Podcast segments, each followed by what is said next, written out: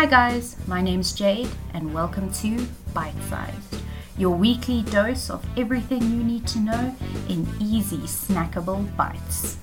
In this week's episode, we learn how easy it is for someone to get your personal data, we learn a bit about women in tech, and hear a first person account of life without internet.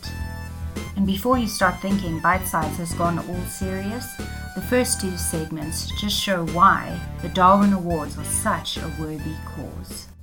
There are more than 7 billion people in the world. I can guess who you are in less than 15 questions.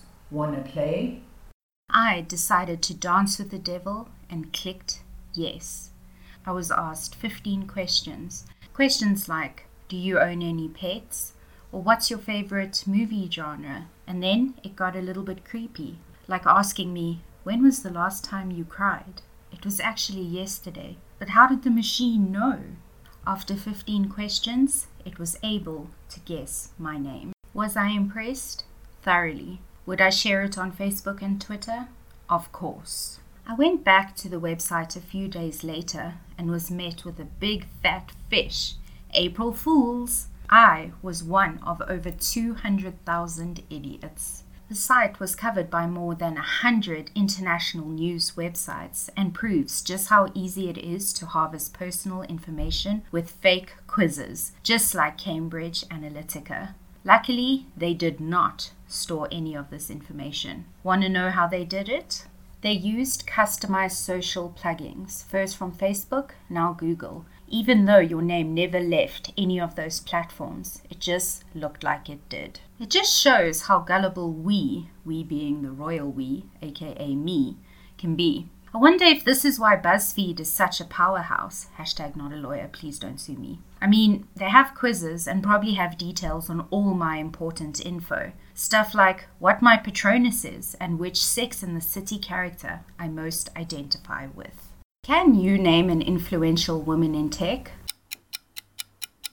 When a sample of a thousand American consumers were asked whether they could name an influential woman tech leader, 91.7 said no, at least they were being honest, and 8.3% said yes. While that may seem bad, it gets worse. Of the 8.3, only 4% actually could. The rest were liars. Liar. And who did those liars name? Wait for it Siri or Alexa. I'm living the world's shortest horror story. I'm living a life with no internet connection. It's been three days, 12 hours, and five minutes, but who's counting, since our internet went down. We only recently got fiber to the home, but I've come to rely on it. I've actually had to watch satellite TV, DVDs, and listen to CDs. And that video thing that went viral, I still haven't seen it. Please keep me in your thoughts. It will be another two to three working days before the technicians can come out. And that's it for this week's Bite Size. If you liked what you heard, please share it with all your friends on Facebook, Twitter, even WhatsApp. Because at the end of the day, we all want to be on the same WhatsApp group. You can also find the text version of Bite Sized out every Friday on techgirl.co.za.